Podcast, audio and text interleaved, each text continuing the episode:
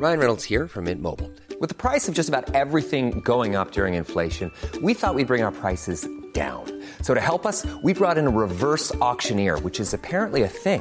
Mint Mobile unlimited premium wireless. Ready to get 30, 30, bit to get 30, bit to get 20, 20, 20, bit to get 20, 20, bit to get 15, 15, 15, 15 just 15 bucks a month. So, Give it a try at mintmobile.com slash switch. $45 upfront for three months plus taxes and fees. Promo for new customers for limited time. Unlimited more than 40 gigabytes per month. Slows. Full terms at mintmobile.com. Also es ist tatsächlich ganz witzig. Ähm, Ich sag immer selber von mir, dass ich nicht die talentierteste war, aber ich war fleißig. Und das war von Anfang an so, dass ich immer gesagt habe, ich muss ein bisschen mehr machen als andere, denen das so ein bisschen in den Schoß gelegt wurde. Ähm, beim Training habe ich meine Läufe immer vernünftig gemacht, habe nie Abkürzungen genutzt, wenn wir dann Waldläufe hatten und die Mädels gesagt haben, komm, wir haben da eine Abkürzung. Ähm, ja, also da habe ich ja einfach echt immer mein Ding durchgezogen und bin dem sehr treu geblieben. Und dann ging's irgendwie immer von Schritt zu Schritt weiter. Und jetzt bin ich gerade hier beim VfL. Female Kick. Hi, ich bin Felicia Mutteram. Ich bin eine passionierte Sportlerin mit sehr, sehr großer Liebe zum Ball. Also wenn ich einen Ball sehe, kann ich nie an ihm vorbeilaufen, ohne ihn nicht mindestens mit den Händen einmal anzufassen. Am liebsten kicke ich ihn. Und ich bin Journalistin. Früher habe ich fürs Fernsehen und fürs Radio Sport moderiert. Da ging es meistens um Männer, über die ich berichtet habe. Jetzt mache ich mit Female Kick einen Podcast für Frauen und Sport und mache sozusagen da weiter, wo die große Sportschau normalerweise aufhört. Mein Auftaktmatch ist heute in einem Clubheim und ist eines, auf das ich mich sehr, sehr freue. Ich treffe mich nämlich mit Sarah Dawson. Sarah ist Profifußballerin und spielt für den deutschen Spitzenclub VfL Wolfsburg, wo wir gerade eben auch sind, im Frauenfußballclubheim des Vereins. Und ähm, Sarah ist eine Spielerin, die nicht nur für den VfL aktiv ist, sondern auch zum Kader der deutschen Nationalmannschaft gehört. Ich kenne sie schon aus Köln. Das ist Sarahs Heimatstand, aber damit hat das jetzt erstmal nichts zu tun, denn wir standen bei einem Benefitspiel der Menschenrechtsorganisation Havar zusammen auf dem Feld und in der Kabine, da waren wir Platznachbarinnen und da habe ich sie schon ein bisschen besser kennenlernen dürfen, vor allen Dingen in dem Moment, als ich nämlich aus der Kabine raus bin und noch eine Uhr anhatte und sie dann so freundlich war, meine Uhr bei sich in der Tasche noch einzupacken, damit ich nicht mehr zurücklaufen muss. Das war also sehr, sehr nett von Sarah, sehr zuvorkommend. Menschlich, also kriegt sie einen, einen Daumen hoch und naja, fußballerisch müssen wir eh nicht drüber reden. Eine wahnsinnig äh, tolle Spielerin, die es sich lohnt, dann eben sowohl charakterlich als auch fußballerisch ein bisschen besser kennenzulernen. Und deswegen freue ich mich sehr, dass das heute soweit ist, hier im VfL Clubheim. Und steige direkt ein bei Hallo Sarah. Hi. Ähm, ich habe es gerade gesagt, du bist Kölnerin, hast aber nie für den FC gespielt, sondern für äh, Fortuna. Singst du trotzdem diesen Höhner, äh, diese Höhner-Hymne mit Meston äh, zu dir FC Kölle, wenn an Karneval zum Beispiel? Äh, ja, das ist ganz witzig. Als ich noch in Köln gelebt habe, konnte ich wenig damit anfangen.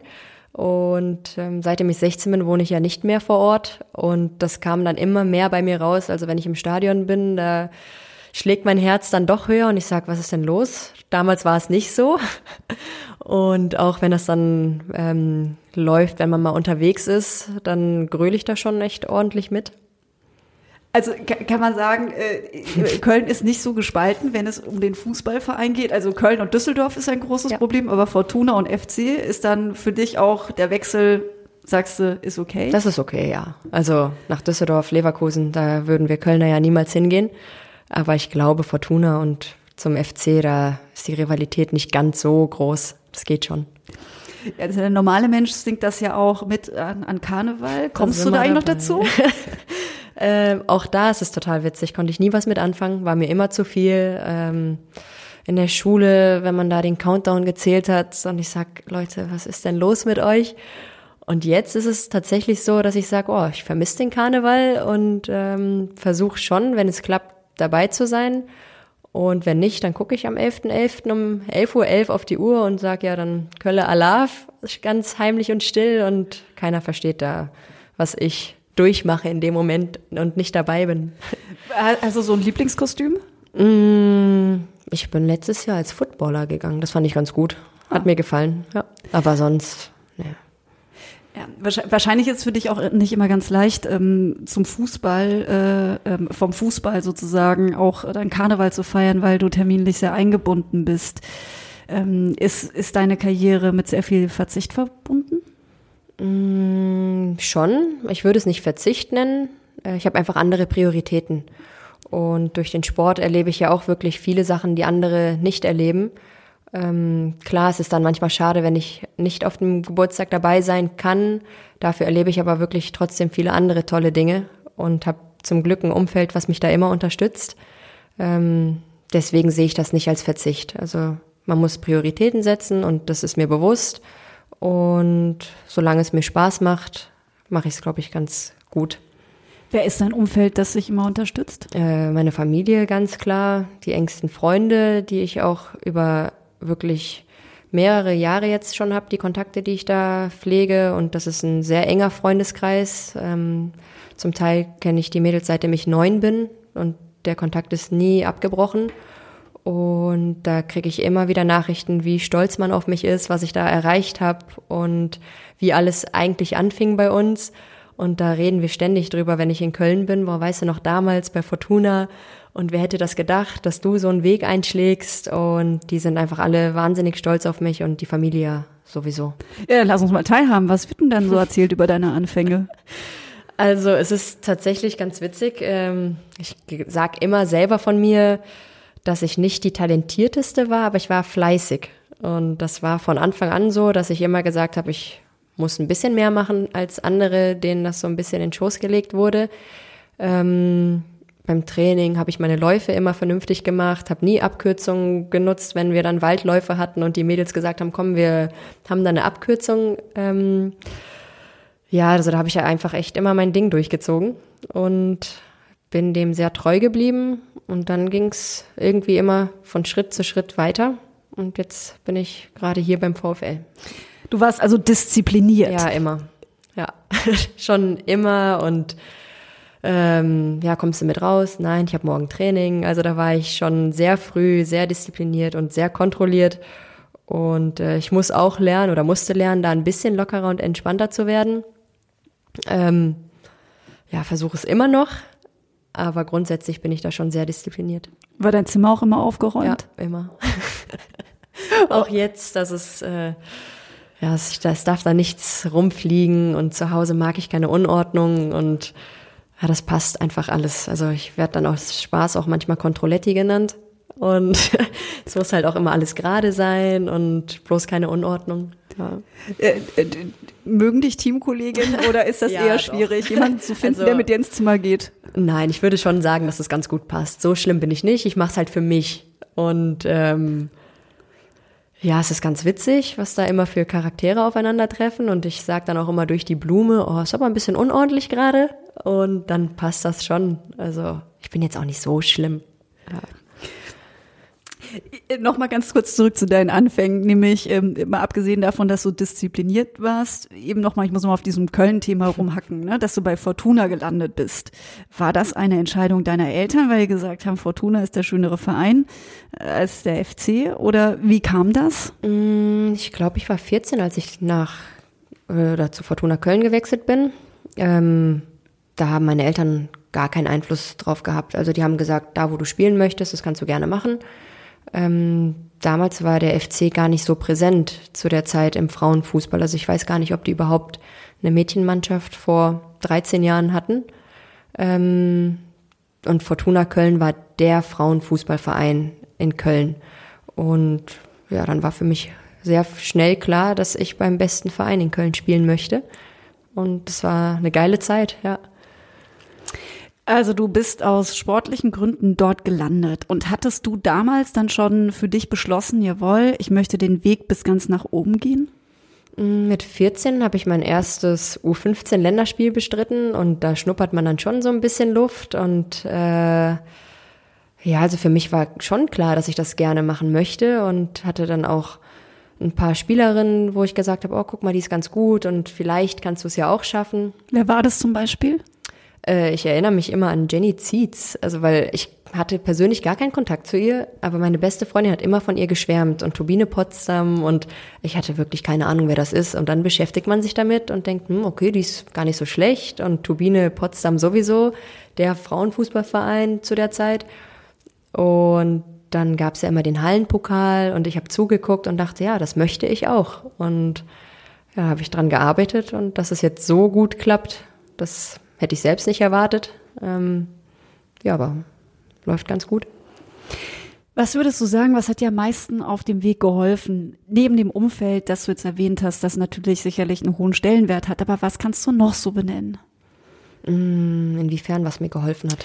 Also, also ist es, ist es also Umfeld, Disziplin, aber auch äh, Inspiration, Idole. Kannst du das irgendwie für dich ein bisschen mehr zusammenfassen, wo du sagst, jawohl, das hat mich immer wieder aufs Neue motiviert, weil wenn man das macht, also ich sag jetzt mal, ähm, jetzt als, als äh, Sportlerin äh, in einer Sportart, die in Deutschland, obwohl es Volkssport Nummer eins ist, ist es sozusagen eine Randsportart. Mal so gesagt, wie es eigentlich daherkommt. Ja, ja ähm, da muss man sich ja doppelt motivieren, weil erstens die Infrastruktur nicht so dolle ist. Also man muss erstmal gucken, wo kann ich überhaupt als Mädchen Fußball spielen. Ich zum Beispiel habe als Kind auch Fußball gespielt, hatte aber einfach keine Möglichkeit, weil ich auf dem Land groß geworden bin. Mein nächster Verein war der SC Freiburg.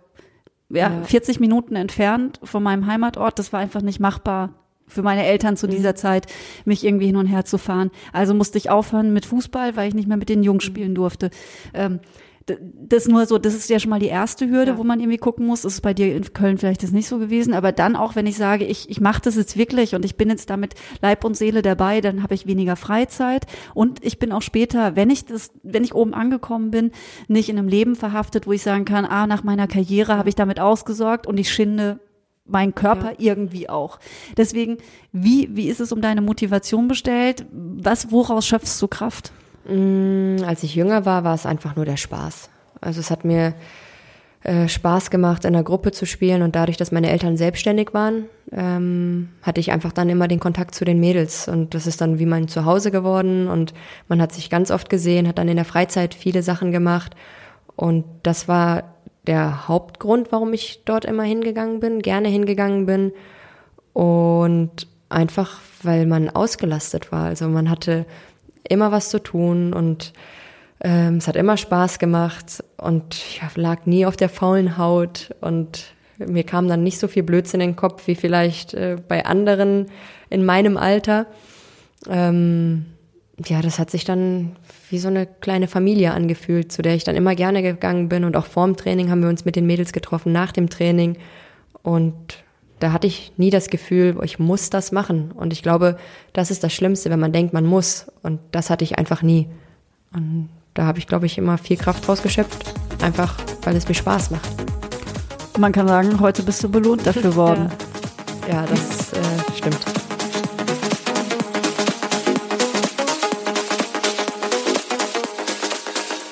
Vielleicht mal zwischen rein ein paar Eckdaten zu Sarah. Sie ist 1991 in Köln geboren und ihre Eltern stammen aus Syrien beziehungsweise aus der Türkei.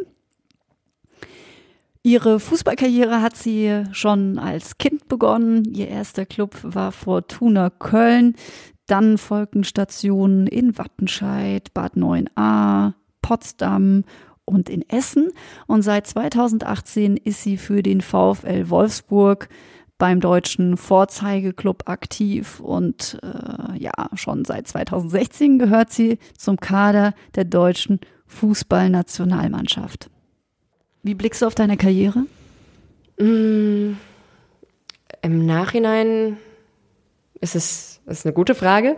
Äh, ich habe immer auf mein Bauchgefühl gehört und ich hätte mit 16 bereits nach Essen in die Bundesliga wechseln können, habe mich aber dagegen entschieden und bin lieber ins Sportinternat in die zweite Bundesliga. Also ich glaube, viele in meinem Alter hätten gesagt, okay, ich möchte jetzt in die erste Bundesliga, so ein Angebot kriege ich nicht nochmal. Mm, dann kam das Angebot aus Bad Neuenahr, als ich 18 war. Und ich habe gesagt, nee, ich möchte gerne in Wattenscheid bleiben, weil ich habe ja hier noch Vertrag. Und auch da wären viele gegangen. Und ich bin dann aber dann zum Winter tatsächlich nach Bad Neuenahr gewechselt Äh, habe lange oder zweieinhalb Jahre dort gespielt. Dann kam das Angebot aus Potsdam. Da war ich ja dann leider nur ein Jahr, weil ich ein bisschen Heimweh hatte. Mm, bin nach einem Jahr aus Potsdam, aus dem Top-Club, habe ich gesagt, dass ich nach Essen wechsle. Also ich glaube, das hätten nicht viele Spielerinnen gemacht. Finanziell war das ein Aspekt, da bin ich definitiv runtergestuft worden, äh, sportlich auch. Aber mir war dann die Nähe zur Heimat wichtiger. Und das sind alles Bauchentscheidungen, einfach von meinem Gefühl, wie ich das mache. Und wenn mein Gefühl mir das sagt, dann kann es nur das Richtige sein. Und so würde ich meine Karriere betrachten, dass ich einfach immer aufs Bauchgefühl gehört habe. Und wenn ich denke, das ist richtig, dann mache ich das. Das ist ja stark, ne? Also das ist, glaube ich, das Gesündeste, was man tun kann. Aber woher nimmst du diese Fähigkeit? Was glaubst du, was hat dir, hat dir da die Erziehung geholfen oder bist du einfach so? Mm, ich bin, da, wie habe ich ja gesagt, meine Eltern selbstständig sind, ähm, ziemlich früh selbst erwachsen geworden und wusste eigentlich immer klar, was ich im Leben möchte und habe mir auch als Kind selten in irgendwas reinreden lassen. Also wenn ich eine Idee hatte, dann wusste ich genau, was ich machen muss, um das Ziel zu erreichen. Und genau so versuche ich es immer zu machen, im Alltag, im Leben, im Sport. Und wenn ich denke, dass das die richtige Entscheidung für mich ist, dann mache ich das auch. Was andere denken, ich höre mir Meinungen an, aber letztendlich ist es ja mein Leben und ich muss mich wohlfühlen. Ja, manchmal ist es ja so, dass äh, gerade äh, im, im Kontext zu Frauenfußball immer mal wieder irgendwie auch so die Image-Schablone kommt. Äh, Frauenfußball ist langsamer, Frauenfußball ist dieses und jenes. Äh, wie lässt du solche Kommentare abtropfen? Äh, ich sage immer, kommt mal zu uns ins Stadion und dann wird es euch gefallen. Weil ganz oft habe ich schon gehört, also genau solche Kommentare. Und wenn die dann das erste Mal im Stadion waren, boah, das ist so ein ehrlicher Sport. Weil wir touren dann nicht auf dem Feld rum und rollen uns noch fünfmal, wenn wir getroffen werden. Und es ist hitzig, es ist schon schnell und es ist auch schneller, als es im Fernsehen aussieht. Da muss ich selbst sagen, im Fernsehen sieht es tatsächlich manchmal ein bisschen langsam aus, aber da sind Emotionen und es ist einfach ein ehrlicher Sport ein ehrlicher Sport. Ähm, äh, ist es trotzdem so, dass du manchmal auf die dicken Karren deiner Wolfsburg-Kollegen guckst? Ich weiß nicht, ob ihr alle gleichermaßen mit den äh, VWs ausgestattet werden, werdet. Ich fahre kein VW. Also äh, als ich hierher gekommen bin, hätte ich oder gab es das Angebot, weil jede VfL-Spielerin hat das Recht, einen Dienstwagen in ähm, Anspruch zu nehmen. Aber da ich mein eigenes Auto habe, habe ich gesagt, ich brauche das nicht. Und es ist auch nicht ganz so schlecht, was ich fahre, aber ich lege da nicht so viel Wert drauf. Also da achte ich auch gar nicht drauf. Aber gibt es sonst, also mal jetzt, wenn du schon nicht die Autos beneidest von, von den Kollegen, gibt es sonst irgendwie einen Kontakt? Ihr seid ein großer Verein, ihr habt zwar unterschiedliche Standorte auch, äh, unterschiedliche Stadien, aber trifft man da ab und zu mal, ich weiß nicht, den Trainer oder jemanden aus der Mannschaft oder ja, dass man sich da mal gegenseitig austauscht? Passiert von sowas? den Männern? Ja, mit den Männern, ja, ja mit dem Männerteam. Ähm, wir hatten ein Projekt im Sommer, wo wir die beiden Mannschaften, sowohl die Frauen als auch die Männer, ähm, bei Flüchtlingen geholfen haben, das Stadion ein bisschen neu einzurichten oder einen Garten neu geschmückt haben, neue Pflanzen gepflanzt haben. Und da war der erste Kontakt für mich mit den Profis. Mm, da war tatsächlich der Trainer dabei, zwei Spieler vom VfL und dann hat man sich auch ausgetauscht und anfangs war es schon ein bisschen distanziert, weil man wusste ja nicht, man hatte gar keinen Bezug zueinander. Und je länger der Tag dann wurde, desto lockerer wurde es. Und dann hat man auch gemerkt, okay, ihr seid Sportler genauso wie wir, nur weil ihr jetzt in der ersten Bundesliga bei den Männern spielt, seid ihr ja nichts anderes als wir Frauen. Und das war super entspannt, gute Gespräche haben wir geführt und ja, also die haben sich nicht so aufgeführt, als wenn sie was Besseres seien. Das ist doch schön zu hören. Ja. Du spielst seit 2016 Nationalmannschaft. Wie 15. aufregend 15? Ach, Entschuldigung, entschuldige bitte. Dann habe ich, äh, also 2016 das nochmal. ich mein erstes Länderspiel. Seit 2015. Also genau, dann habe ich das aber auf das ja. erste Länderspiel. Okay, dann machen wir ja. nochmal anders. Du hast 2000, äh, du hast 2016 das erste Länderspiel gemacht für den DFB. Ja. Wie aufregend war das, das erste Mal, ähm, da auch vor vielen Fernsehkameras, das ist gerade gesagt, ähm, sonst wird Fußball nicht so übertragen, aber ne, bei den Länderspielen sind ja dann auch ähm, die Medien stärker vertreten. Das ist doch bestimmt wahnsinnig aufregend gewesen, oder? Ja, also mein erstes Länderspiel war in Amerika. Die sind da ja eh total Fußball verrückt und ich glaube, wir hatten 16, 17.000 im Stadion. Und wir haben gegen Frankreich gespielt, auch ein sehr starker Gegner. Und als dann klar wurde, dass ich spiele, dachte ich, okay, was passiert jetzt hier? Und ich weiß noch ganz genau, wie Silvia vor dem Spiel zu mir kam in der Kabine und meinte, ist alles gut? Und sage ich, ja, alles super, fühle mich gut. Sagt sie, ja, weil du siehst so entspannt aus. Ja, wir haben ja immer Pulsgurte, die wir tragen müssen. Also ich weiß nicht, wie hoch mein Wert da tatsächlich war. Äh, nach außen hin habe ich anscheinend einen ruhigen Eindruck vermittelt. Aber innerlich war das schon, also die Hymne da zu singen und mit den Mädels Arm in Arm und einzulaufen. Und das ist ein unbeschreibliches Gefühl. Und auch jetzt kriege ich jedes Mal Gänsehaut, aber das erste Mal war schon wirklich was Besonderes. Äh, ich, du hast es gerade schon vorweggenommen. Ich wollte nämlich fragen, äh, die Frage, die immer kommt, auch bei den Männern, hast du die Hymne mitgesungen? Ja, also die Frage hat sich mir nie gestellt. Ich bin in Köln geboren, ähm, bin hier groß geworden und die Frage kam bei mir nie auf und seitdem ich 14 bin, singe ich die Hymne mit und das ist für mich gar kein Thema. Welche Veränderungen äh, spürst du denn jetzt auch so für dich als Bundesligaspielerin, seitdem du eben auch Nationalspielerin bist? äh, man hat schon ein anderes Ansehen. Ähm, davor war ich eine gute, etablierte Bundesligaspielerin und national kannte man mich. Und durch die Länderspiele ist es so, dass man einfach ganz anders in den Fokus rückt.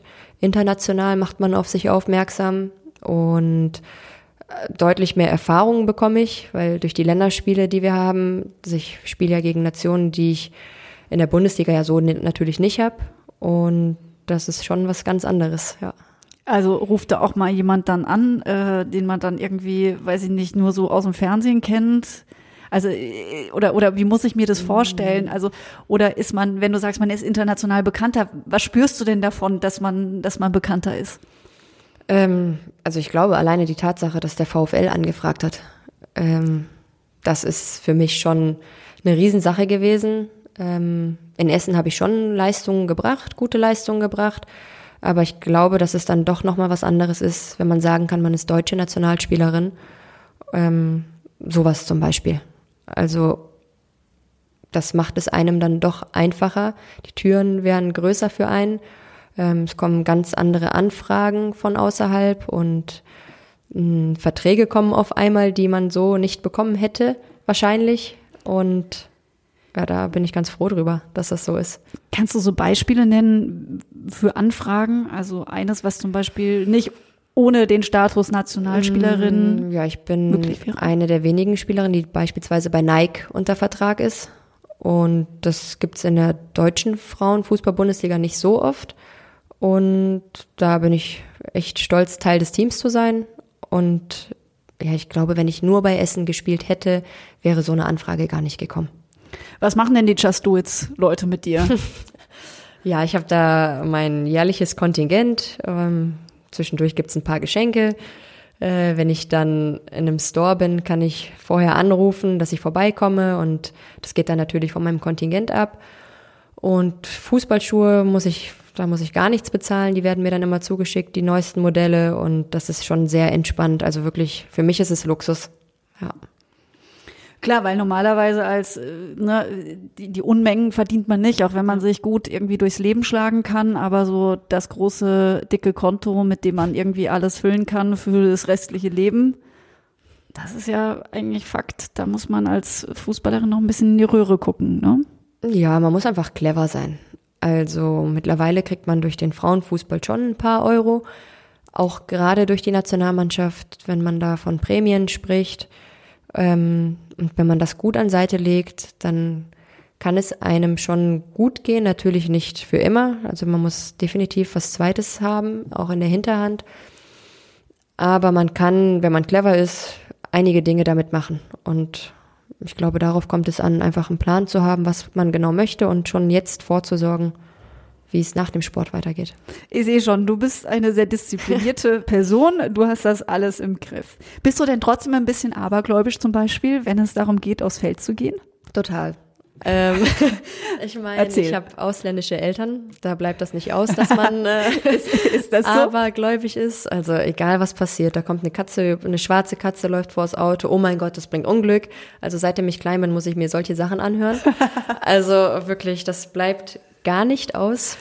Ähm, als Kind hat meine Mama mir immer etwas vorgesagt, etwas Türkisches, und das habe ich dann immer nachgesprochen. Das mache ich immer noch vorm Schlafengehen und wenn ich auf den Platz gehe, sage ich auch immer diesen Spruch und das muss ich einfach machen. Den du aber nicht verraten möchtest. Okay, okay, äh, alles klar. Aber du bist auf jeden Fall, wir können festhalten, du bist zwar wahnsinnig rational und diszipliniert, aber dennoch ein bisschen Ein abergläubisch. bisschen, und, ja, ist nicht zu viel. Okay. Ähm, du bist ja sicherlich auch ähm, jetzt in Kenntnis, du hast viele Vereine gehabt, in Essen, Bad 9a, Fortuna Köln, Potsdam, jetzt hier Wolfsburg. Ähm, Ist es da ein Unterschied oder gibt es da viele Unterschiede in der Kabine? Also ist das, ist das so, ja nein, ich, ich frage mich das, also weißt du, irgendwo, äh, manchmal sitzen da vielleicht mehr Buddies oder man ist als, als Jugendliche eben in einen Verein hineingewachsen, in die erste Mannschaft, dann wechselt man wohin oder es gibt unterschiedliche Rituale, von den Männern kriegt man da irgendwie mit, dann muss immer mit einem Song, muss man sich als neuer Spieler da etablieren, PSG, äh, da habe ich zuletzt äh, Thomas Tuchel im Sommer irgendwie gesehen, also mit irgend so Ritualen, deswegen äh, kannst du irgendwas verraten, was Ja, in der Kabinenrituale Kabine betrifft? muss immer Musik laufen. Also da, das ist die Einstimmung fürs Training. Das macht locker, das macht Spaß und äh, natürlich sind wir fokussiert, aber dann quatscht man in der Kabine noch ein bisschen. Was hast du heute gemacht? Machen wir nachher noch was? Ähm, solche Sachen. Also ich musste bisher noch keinen Einstand geben. Das kommt dann, kommt noch. Also alle neuen Spielerinnen müssen noch was machen. Aber in der Kabine musste ich jetzt nichts Explizites machen. Und wer liefert da die Musik? Also wenn du sagst, da läuft immer was. Äh, wir haben tatsächlich einen ja, DJ nicht, aber die ist schon verantwortlich für die Musik bei uns. Ähm, macht sehr gute Musik. Für jeden ist was dabei. Also es läuft Französisch, Spanisch, Englisch, Deutsch. Ähm, ja, das ist schon sehr gut, was bei uns da in der Kabine läuft. Kannst du ein, ein Beispiel für einen Song geben? Der immer da sein muss, damit man sich so richtig reinpushen Nee, kann? die Playlist ist immer unterschiedlich. Ist jedes Mal die wirklich immer unterschiedlich. unterschiedlich. Ja, heute lief zum Beispiel vormittags den ganzen äh, Vormittag französische Musik. Ich weiß nicht, was gleich läuft. Also dann kommst du rein und auf einmal hast du da Malle-Musik. Und ich denke, oh mein Gott, gut. Ähm, also es ist immer unterschiedlich. Also wir haben nicht das Lied, was immer laufen muss. Läuft bei euch auch Helene Fischer? Gott sei Dank nicht. Was magst du persönlich für Musik? Äh, ich höre gerne Hip-Hop und R&B. Kannst du da was empfehlen? Momentan höre ich echt gerne Six Leg. Den finde ich ganz gut. Ja, aber auch alte Musik von Chris Brown. Ich bin ein riesen Chris Brown-Fan. Ascher liebe ich. Ähm, als Kind hatte ich immer Poster in meinem Zimmer hängen und meine Mama hat sich immer gefragt, wer ist denn der dunkelhäutige Mann an deiner Wand? und ich war elf, glaube ich. Ähm, ja, das sind schon so meine Lieblingskünstler. Ja, wir saßen ja auch schon mal zusammen in einer Kabine. Da lief dann leider keine Musik. Wir waren zusammen bei den Scoring Girls in Köln bei dem Benefitspiel. Wie anstrengend ist das denn, mit lauter Pflaumen auf dem Platz zu stehen? gar nicht anstrengend. Also man kann das schon trennen. Also man weiß, es ist einfach ein Benefizspiel und dann sollte man sich selbst auch wirklich nicht zu ernst nehmen. Und äh, da denkt man sich selbst auch, was machst du denn eigentlich? Du kannst den Ball ja gar nicht richtig stoppen, also über sich selbst. Und das macht einfach Spaß, weil so ist es ja schon so, dass man immer fokussiert sein muss und immer seine Leistung bringen muss in jedem Training, in jedem Spiel. Und dann tut es auch ganz ehrlich mal gut, einfach nur Spaß zu haben wieder und ein bisschen abzuschalten, runterzufahren und auch mal nicht den Ball hinterher zu rennen, wenn man ihn verloren hat. Und ja, das macht dann auch zwischendurch einfach für den Kopf total viel Spaß. Und auch ist, ist die Sache dir auch ein Anliegen, sowas zu unterstützen? Also äh, Scoring Girls unterstützt sozial benachteiligte äh, Familien und auch ähm, Mädchen aus, aus Flücht, geflüchteten Familien, ähm, also die da zum Training kommen dürfen. Inwiefern tangiert dich äh, sowas? Ähm, ich hatte, glaube ich, vorher schon mal gesagt, dass ich ja selbst Eltern mit Migrationshintergrund habe. Ähm, ich hatte das Glück, dass meine Eltern mich immer unterstützt haben, dass wir nicht flüchten mussten und ich will auch nicht vorstellen, äh, will mir nicht vorstellen, wie es sein muss für die Familien und für die Kinder. Ähm, ich weiß aber, wie es anders sein kann. Und deswegen, als die Anfrage kam, ob ich da mitspielen möchte, habe ich gar nicht überlegt und auch sofort mitgemacht, ähm, weil ich einfach die Chance hatte, äh, immer meinen Traum zu leben, meinen Sport zu betreiben. Und viele Mädchen, die das gerne wollen, gerne möchten, können das einfach nicht. Und das finde ich dann sehr schade. Ähm, da, da erlaube ich mir jetzt gerade noch mal ein bisschen politischer zu werden, weil ähm, du eben auch äh, türkische Wurzeln hast. Und da gab es ja dieses Foto von Özil, das hat ja so Wellen geschlagen. Würdest du auf die Idee kommen, dich mit Erwang zu fotografieren? Äh, es ist eine schwierige Frage. Erstmal ist es für mich so, dass ich gar nicht in diese Position kommen würde. Also deswegen ist es für mich utopisch und sehr weit weg. Ähm, um ehrlich zu sein, weiß ich nicht, was ich machen würde, weil es mich schon ein bisschen überfordern würde. Also ich bin kein Fan davon, absolut nicht. Ähm, aber in dem Moment weiß ich nicht, ob das alles sehr schnell ging und man da nicht ähm, nachgedacht hat auch im Nachhinein nicht darüber nachgedacht hat, was das für Wellen schlagen wird. Ähm, grundsätzlich würde ich aber sagen, nein, ich würde es nicht machen. Hast du jemals Özil kennengelernt? Nein, aber Gündogan. Und ich finde, das ist ein echt lieber Kerl und auch, ähm, ja, sehr offen. Ähm, ja, ich fand ihn als Mensch sehr angenehm, sehr sympathisch und dass das dann jetzt im Nachhinein immer noch so schlimm ist, ähm, ja, es tut mir ein bisschen leid. Wobei das Gündogan dabei ist, hast du jetzt auch schon gemerkt. Ich, ich hatte jetzt zum Beispiel den äh, natürlich durch Nachdenken dann wieder im Kopf, aber erstmal gar nicht so parat. Irgendwie ist man jetzt ja nur so noch auf Özil fokussiert, ne? Weil Mesut Özil einfach danach dann seinen Abschied mhm. angekündigt hat und da scheinbar einen Berater hat, von dem man auch nicht so richtig ja. weiß, wo er ist und Jogi Löw die ganze Zeit sagt, er möchte nicht mehr mit mir reden. Deswegen hat das ja alles nochmal, ja. ist die Welle ja sozusagen ja, genau. endlos geworden, ne, zu einer Art Lawine.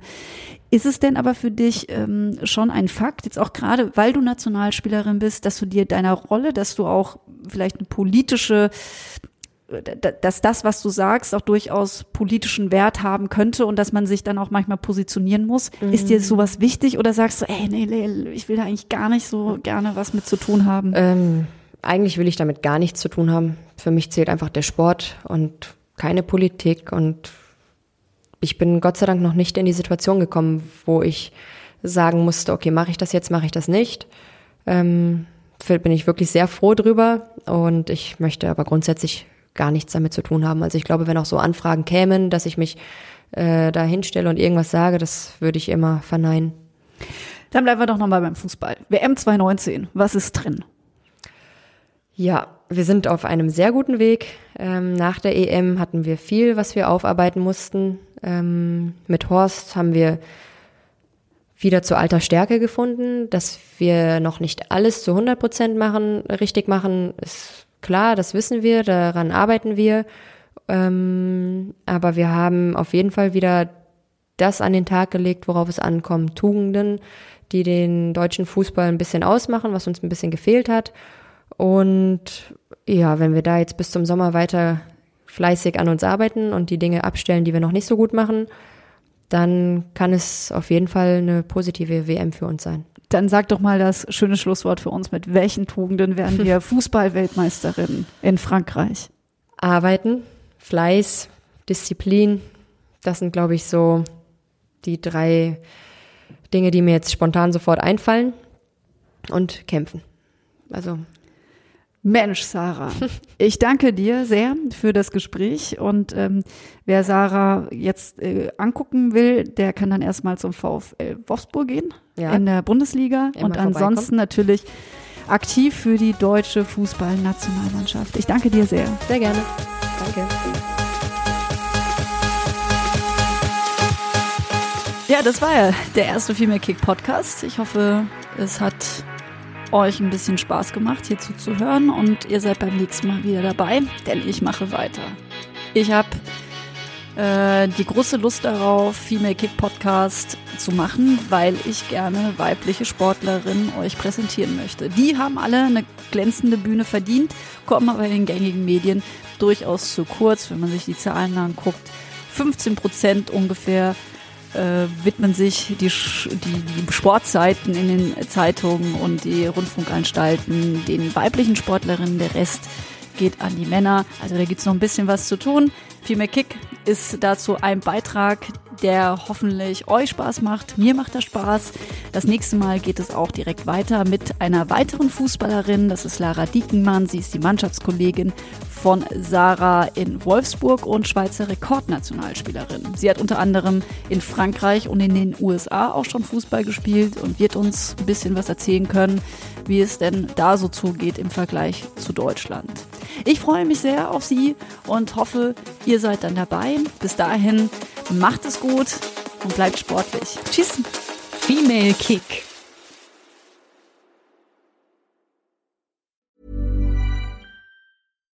When you make decisions for your company, you look for the no-brainers. And if you have a lot of mailing to do, stamps.com is the ultimate no-brainer. It streamlines your processes to make your business more efficient, which makes you less busy. Mail checks, invoices, legal documents, and everything you need to keep your business running with stamps.com.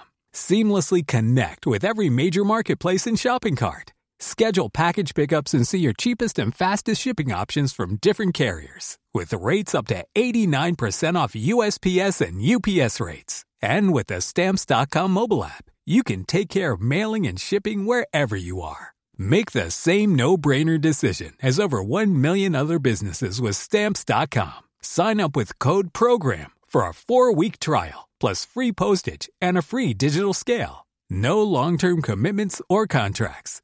That's stamps.com. Code program.